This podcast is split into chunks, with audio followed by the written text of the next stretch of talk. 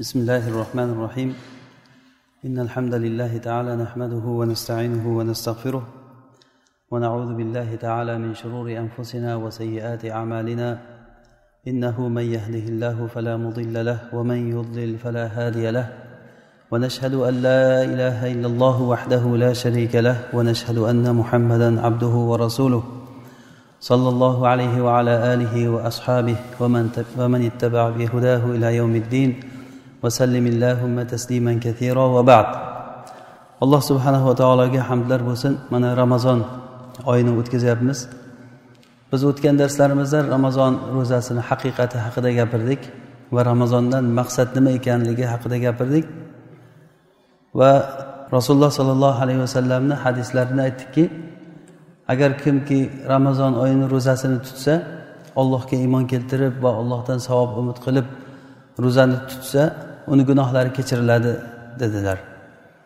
Va yana boshqa hadisda rasululloh aytdilarki kim agar ramazonda olloh uchun savob umid qilib va allohga iymon keltirib qiyomda tursa kechasi namoz o'qisa ya'ni uni gunohlari kechiriladi dedilar. Laylatul qadr haqida ham xuddi shu gapni aytganlar. Man qoma laylatul qadri imanan va ihtisoban g'ufira lahu ma taqaddama min zambihi kimki agar laylatul qadrni allohga iymon keltirib va savob umidida laylatul qadrda tursa kechasida uni gunohlari kechiriladi deganlar. Ya'ni gunohni kechirilishligi juda ham katta bir baxt. Bu bilan qancha xursand bo'lsak arziydigan narsa. Agarda bittamizga masalan aytilsaki o'n kundan keyin yoki mana shu bir oy o'tsa sizga juda katta bir mablag' pul beraman sizga tayin qilinsa shu pul shu bilan odam qancha xursand bo'ladi? O'sha vaqtni kutib yashaydi. O'sha uchun masalan aytilsaki shu bir oy kechasi bilan namoz o'qisanglaring har birlaringga shuncha shunchadan pul beriladi deb million milliondan masalan raqam aytilinsa odam charchamaydi o'shanda va juda ham qattiq xursand bo'ladi. Lekin alloh taoloni fazli bilan va rahmati bilan xursand bo'lishlik bu pul bilan dunyo bilan xursand bo'lishlikdan ko'ra ancha yaxshi. Qul bi fadlillahi va bi rahmatihi. Ollohni fazli bilan rahmati bilan xursand bo'lsinlar. Ayting ularga rasululloh sollallohu alayhi vasallam ollohni fazli va rahmati bilan xursand bo'lsinlar. Mana shu bilan xursand bo'linglar. Bu odamlar jamlaydigan boylikdan ko'ra ko'p yaxshi narsa bu. Alloh taoloni mag'firati alloh taoloni rahmati bu hammamiz uchun juda katta bir ne'mat bu. Endi bugun men e'tiborimizni qaratmoqchi bo'lgan narsa mana shu hadislarni bir sharti bor. Ya'ni hozir biz uchta hadisda aytdik. Kim agar ramazon ro'zasini ro'zasini tutsa haqiqatdan olloh aytganday tutsa gunohi kechiriladi dedi ikkinchi hadisda kim agar ramazonda kechasi qiyomda tursa uni gunohi kechiriladi uchinchi hadisda kim laylatul qadrni agar olloh uchun laylatul qadrda tursa uni gunohi kechiriladi deyildi. Gunohi kechiriladi degan hadislar bu mutlaq ya'ni hamma gunohi kechiriladi degani emas bu. Boshqa bir hadisda rasululloh sollallohu alayhi vasallam aytadilar juma jumagacha ramazon ramazongacha bo'lgan o'rtalig'idagi gunohlarni kechirib yuboradi ya'ni kaforat qilib yuvib yuboradi.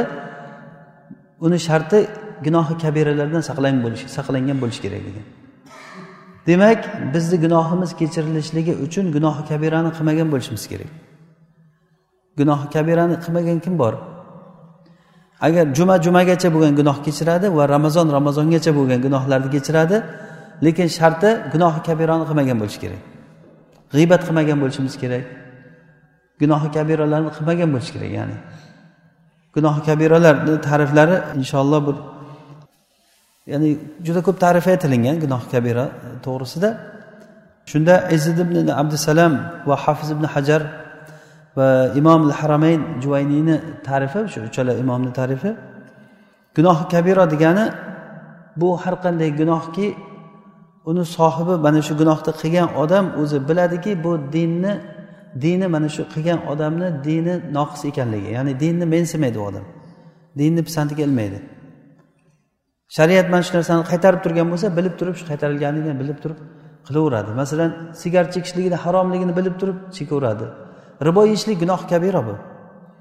Ribo yeyishlik gunoh kabira qur'onda ochiq aytilingan hadislarda la'natlangan. Aroq ichishlik aroq sotishlik mana shu narsaga aralashishlik pora oldi berdi qilishlik gunoh kabiralardan. Buni qilgan odamlarga la'natlar aytilingan. Ribo bilan shug'ullanadigan odamlar mana bankka aralashgan odamlar aksari shu bilan shug'ullanadi. Va hokazo ya'ni gunoh kabira qilmaslik sharti bilan gunohlar kechiriladi. Endi o'ylab qarasa odam hozir mana ramazon ro'zasini tutyapmiz gunohlarimiz kechirilsin deb hammamiz umidvormiz alloh taoloni rahmatidan. Qiyomda turibmiz mana alhamdulillah. Nima maqsadda turibmiz bu yerda? Maqsadimiz alloh taolo gunohlarimizni kechirsin boshqa narsa emas. Shu yerda agarda shu bir oy davomida qiyomda turilinsa inshaalloh alloh taolo gunohlarni kechiriladi degan va'da bor ekan. O'sha va'da uchun keldik hammamiz. Lekin bu va'dani sharti gunohi kabirani qilmagan bo'lishimiz kerak. Yoki qilgan bo'lsak ham qilgan bo'lsak ham unga tavba qilishimiz kerak. Gunoh kabirani qilmagan bo'lishimiz kerak degan shartidan hech kim o'tolmadi endi. Bunday o'zini tarixiga o'ylab qarasa men qilgan ekanman deydi hamma. Masalan bitta savol bersa agar shu bugun kim g'iybat qilmadi? Men g'iybat qilmadim desa masalan bir kunlik nimangizni odam o'zi varaqlasin safhasini bir kunlik bir kunlik ya'ni bir haftalik ham emas. Vaholanki uni haromligini hamma biladi. G'iybatni haromligini hamma biladi. Bir alloh subhanava taolo bu g'iybatni juda ham munkar bir e, narsaga o'xshatgan. Qaysilaring sizlarni o'zini birodarini o'lgan holatda go'shtini yeyishlikni yaxshi ko'radi.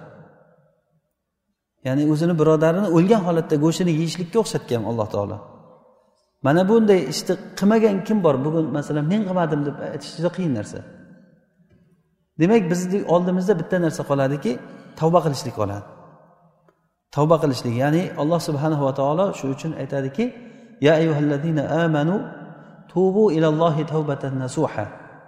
Ey iymon keltirganlar alloh taologa haqiqiy tavba qilinglar degan alloh taologa haqiqiy tavba qilinglar. Tavbatan nasuha bu tavbatan nasuhani ta'rifida ko'p xiloflar bo'lgan ekan. Ya'ni xilof degani buni tafsirida tavbatan nasuha o'zi nima u? Deganda bunda yigirma uchta qovulga bo'lingan ekan ulamolar. Yigirma uch xil aytishgan ekan tavbatan nasuha nima ekanligida. Umar ibn xattob muaz ibn jabal va abdulloh ibn masud va ubay ibn kab aytgan ekanlarki tavbatan nasuha degani bu shunday tavbaki agarda tuyani suti sog'ilinsa tuyani suti sog'ilingan paytda shu sut yeliniga qaytib kirmaguncha bu gunohga qaytmayman degan tavba bo'lishi kerak degan. Ya'ni tuya sog'ilgan paytda uni sutga suti yeliniga qaytib kiradimi hech qachon? Umuman qaytmaydigan narsa bu. Qaytmaydigan tavba degani xuddi shunday. Sohibi gunoh qilgan kishi mana shunday tavba qilishi kerak degan. Imom qurtubiy rahimaulloh aytadilarki tavba qilishlik farz ekanligida ijmo kelgan ummat. Biz hozir tavba qilishimiz kerak ekan demak. Boshdan agar e'tibor qaratgan bo'lsak bu narsani bir muqaddama muhim narsa bu. Ya'ni yana bir takror qilib o'taylik. Bizni bu joyda turishimizdan maqsad gunohlarimiz kechirilishligi rasulullohni va'dalari bor ekan. Kim agar ramazon ro'zasini tutsa kim ramazonda qiyomda tursa mana alhamdulillah ramazon ro'zasini tutyapmiz. Qiyomida turyapmiz. Laylatul qadrda tursa inshaalloh laylatul qadrda umidimiz bor. Agar tursa gunohlari kechiriladi degan gaplarini boshqa bir hadisda juma jumagacha ramazon ramazongacha bo'lgan gunohlarni kechiriladi. Gunohi kabira qilmaslik sharti bilan degan gaplari bor ekan. Endi gunohi kabira qilmagan kim bor? Men qilmaganman gunohi kabira desinchi bir kishi turib. Riboga aralashadi yo bir musulmonni g'iybat qiladi. Kimgadir zulm qilgan. Zulm gunoh kabira ekanligida shak shubha yo'q. Zulm bu. Ummat ijmo kelgan zulm gunoh kabira ekanligiga. Lekin ichimizda qancha zulmlar? Oilada bitta oilada yashab turib zulmlar bo'lyapti masalan. Er xotiniga zulm qiladi xotini eriga zulm qiladi qayna keliniga kelini qaynasiga. Hech kim hayotda bir o'ylab ko'rmaydiki mana shu qilayotgan ishim shariatga to'g'rimi noto'g'rimi? Olloh mendan rozi bo'ladimi bo'lmaydimi? Bu narsani o'ylab ham o'tirmaydi odam. Bu inshaalloh bu alloh taoloni bu tavfiqidan bu agarda siz hayotingizni ollohni rozichiligi uchun qo'ygan bo'lsangiz bu xursand bo'lingki alloh taoloni tavfiqi bu. Inshaalloh vaqtimiz qolsa tavfiq haqida ozroq gapiramiz. Demak bizga eng vojib bo'lgan narsa hozirgi kunda eng kerakli bo'lgan narsa xosatan shu kechalarda shu oyda bizga kerakli bo'lgan narsa tavbatan nasuha haqiqiy tavba qilaylik alloh taologa. Tavba qilsak inshaalloh gunohlar xuddi qilinmaganday bo'ladi. Gunohlar qilinmaganday bo'ladi. Ya'ni attaibu zambi kaman la zambalah. Rasululloh sollallohu alayhi vasallam aytganlar hadisda gunohidan tavba qilgan kishi gunohi yo'q odamday bo'ladi degan. Bu hadisni ulamolar zaif deyishgan ekan lekin shayx alboniy e, rahimaulloh hadisda hasan hadis ya'ni bu hadis amal qilsa bo'ladigan hadis hadis hasan degan ekanlar. Lekin bu hadisni ma'nosiga qarasak qur'onda bundan ham ko'ra kattaroq bir ma'noni ifoda qilgan oyatni topamiz. Alloh taolo aytadiki kimki tavba qilsa va solih amal qilsa illa man taba va amana va amila amalan soliha fa ulaika yubaddilullohu sayyiatihim hasanat. Kimki tavba qilsa iymon keltirib solih amal qiladigan bo'lsa ana ularni alloh taolo yomonliklarini yaxshilikka almashtirib qo'yadi degan o'zgartirib qo'yadi. Bu yomonliklarni kechirib yuboradi emas yomonliklarni o'rniga yaxshilik qo'yib qo'yadi degan. Rasululloh sollallohu alayhi vasallam aytadilar qiyomat kunida bir bandani alloh taolo hisob kitob qiladi. Hisob kitob qilinganda alloh taolo farishtalarga aytar ekanki bu bandani gunohi kabiralarini qo'yib turinglarda faqat sag'iralari bilan hisob kitob qilinglar der ekan. Ya'ni gunoh sag'iralarini unga ko'rsatinglar der ekan. Farishtalar uni gunoh kabiralarini chekkaga qo'yib qo'yib gunoh sag'iralarni uni oldiga ko'rsatib falon vaqtda falon gunoh qilgansan falon vaqti falonday qilgansan falon vaqti falonday qilgansan gunohlarini aytganda u banda hammasiga iqror bo'lib turib bo'ldi endi men halok bo'ldim der ekan. Hali gunoh kabiralarga o'tgan yo'q. Gunohi sag'iralarni ko'rib turib hisob kitob bo'ldi buni hisob kitobi tugadi degandan keyin haligi banda qo'rqib turar ekan qarayapti gunoh kabiralar yo'q ularni ichida. O'zi biladi qilgan ishlarini. Gunoh kabiralar hisob kitob faqat sag'iralar bilan bo'lyapti. Shunda hisob kitobi tugadi deyilingandan keyin bu banda ey robbim meni ba'zi bir gunohlarimni ko'rmayapman bu yerda meni gunohlarim bor edi. Deganda uni gunohlarini alloh taolo hasanotlarga o'zgartirib qo'yganligi uchun uni tarozisini pallasiga katta katta hasanotlar olib kelib qo'yilar ekan.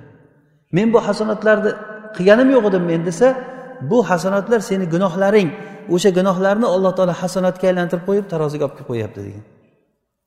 Mana bu narsa ya'ni gunohlarni hasanotga aylanib qo'yishligi bu hissiy ibn abbos mana shu tafsirda aytgan yana ba'zi tafsirda bu ma'naviy aylanib qo'yadi. Ya'ni yomonliklari yaxshilikka aylantiriladi degani oldinlari haligi barlarda bemaza joylarda yurgan bo'lsa endi masjidlarda musulmonlarni ichida yuradi.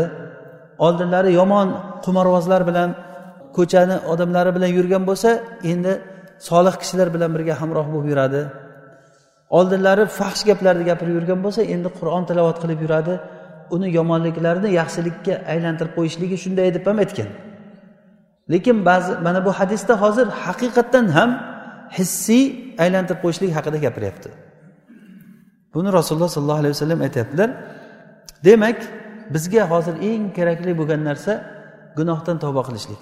Tavbatan nasuha qaytmaydigan tavba qilish kerak. Tavbatan nasuhani ta'rifida hozirgi mana shu sahobiylarni ta'rifidan umar ibn hattob mozim jabal ubay ibn kab abdulloh ibn masud bu kishilarni tarifi bo'yicha gunohdan tavba qilish degani tavbatan nasuha degani shu sut sog'lingan joyga qaytib kirmaguncha men tavbamdan qaytmayman degan tavba bo'ladi. Qotada rahimaulloh aytgan ekanlarki tavbatan nasuha degani xolis sof tavba degan ekan. Chunki nasuh kalimasi arab tilida xolis ma'nosini beradi. Ya'ni arablarda aytiladiki nasohtul asal. Nasohtul asal degani ya'ni asalni tozaladim degani. Asalni ichidagi e, qo'shilgan narsalarini tozalashlik ishini nasoha deyiladi. Tavbatan nasuha degani demak u tavbaga hech bir narsa aralashmagan bunda bir inson xayoliga kelmaganki shu gunohni qaytadan qilaman degan narsa. Bu ham yuqoridagi sahobiylarni ta'rifiga yaqin bo'ladi bu. Demak biz uchun mana shu narsa eng muhim bo'lgan narsa shu. Bu shu kechalarda tavbaga biz muvaffaq bo'lishligimiz o'zi olloh subhanahu va taolo tavfiq bergan odam muvaffaq bo'ladi. Alloh taolo kimgaki tavfiq bergan bo'lsa o'sha odam muvaffaq bo'ladi. Mana shu kechada hozir uxlab ham o'tkazib yuborishi mumkin odam. Yoki bo'lmasa uxlamay shu yerga kelgan taqdirda ham kimnidir o'qigan namozi qabul bo'ladi kimnikidir qabul bo'lmaydi. Kimnidir namozi ko'p juda yetti yuz barobarlar ziyoda bo'lib ketsa kimnikidir boshidan yuqorisiga ko'tarilmaydi yoki bir bir o'n barobar yigirma barobar bo'lishi mumkin masalan.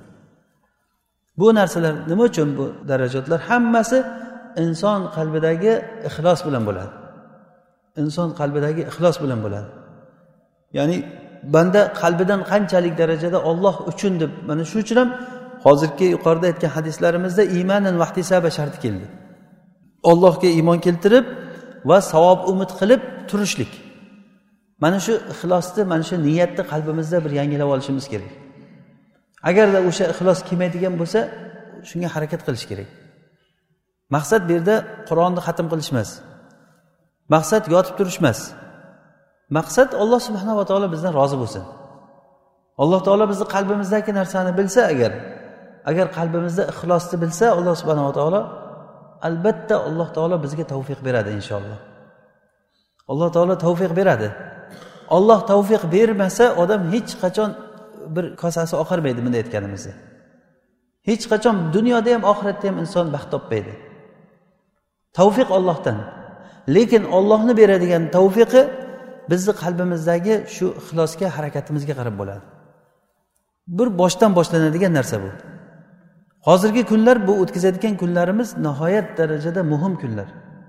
Bu kundan yo gunohimiz mag'firat qilinib chiqar ekan yoki bo'lmasa xor bo'lib burni yerga ishqalib chiqadi bundan. Uchinchi odam yo'q. Rasululloh aytdilarku ramazon kelib turib gunohi kechirilmay chiqsa shu ramazondan u odam burni yerga ishqalsin dedilar. Xoba va hasir bu odam xor bo'lsin bu odam burni yerga ishqalsin. Kim u? Ramazon kelib gunoh kechirilmagan odam. Demak gunohimiz kechirilishlikka harakat qilishimiz kerak boshqa uchinchi yo'l yo'q bizga.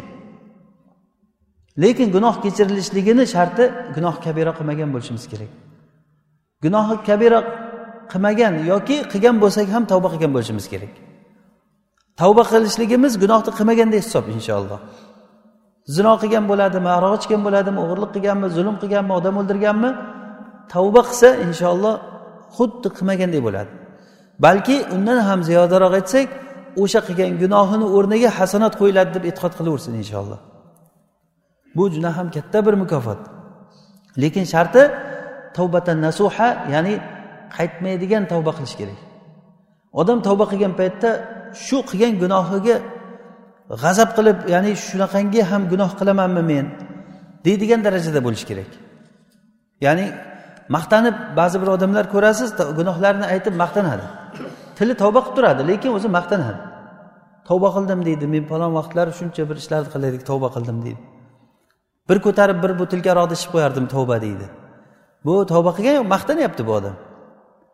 Hozir xuddiki bu hozirgi yoshlarni bir jur'atlantirishlikka o'xshaydi.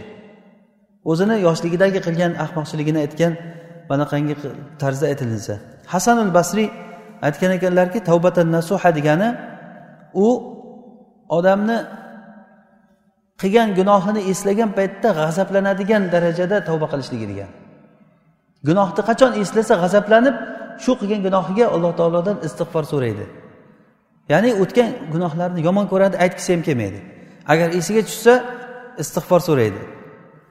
Va kalbiy aytgan ekanki tavbatan nasuha degani bu qalbni pushaymon bo'lishligi tilni istig'for so'rashligi va a'zoli badanlar bilan butun qalb nima o'sha gunohdan tiyilishlik degani bu hozirgi to'rtta ta'rifda hammasi bir biriga yaqin. Tavbatan nasuha degani demak qaytmaydigan tavba degani. Qattiq alloh taologa ahd beradiki shu gunohni qaytib qilmayman deb. Shuning uchun hozirgi kunda hammamiz uchun fursat shu. Nima bo'lsa bo'ldi o'tgan gap o'tdi. Ya'ni nima gunohlar qilgan bo'lsak ham hozir shu kunda agar alloh taologa chin qalbdan men tavba qildim ollohim o'zing kechir meni deb alloh taologa duo qilib so'rang. Alloh taoloni va'dasi bor alloh taolo va'dasiga xilof qilmaydi inshaalloh. Olloh nafaqat gunohni kechiradi balki o'sha gunohlarni hasanatga aylantirib qo'yadi inshaalloh. Inshaalloh agarda shu darajaga erishsak mag'firatga erishsak inshaalloh gunohlar tavbaga erishsak undan keyin mag'firatga erishamiz. gunohlar kechirilishiga erishamiz alloh subhanava taolo hammamizga mana shunday tavbatan nasuhani tavfiq bersin o'zi سبحانك اللهم وبحمدك نشهد أن لا إله إلا أنت نستغفرك ونتوب إليك صلى اللهم وبارك على عبدك ونبيك محمد عليه الصلاة والسلام